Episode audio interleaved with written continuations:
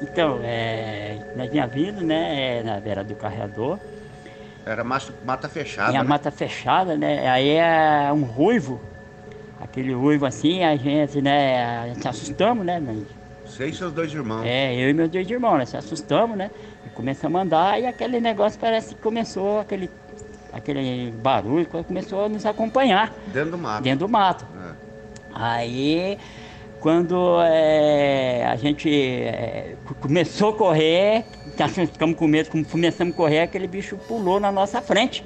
Meu pai. Aí nós já saímos, cada um saiu. Aí nós fomos, é, fomos correndo dentro do mato, um caiu, um caiu para o lado, outro caiu para o outro.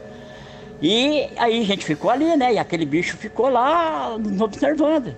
É, nos E observando, olho é, olhando, a gente, a gente, a gente ficou ali com medo de, de se movimentar até amanhecer o dia. Aí a gente chamava os outros irmãos, para o irmão para vir para o nosso lado e ele com medo.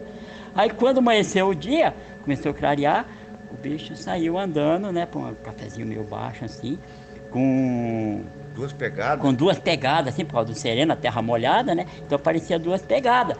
E a gente foi seguindo para ver se achava onde o bicho estava, né? Para ver o que, que era.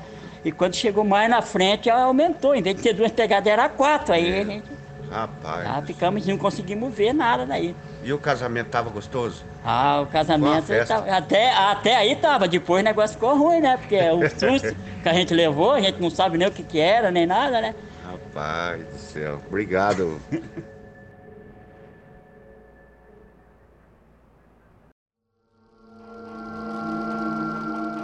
Você tem coragem de pegar essa carona? Vem comigo. A estrada é sobrenatural.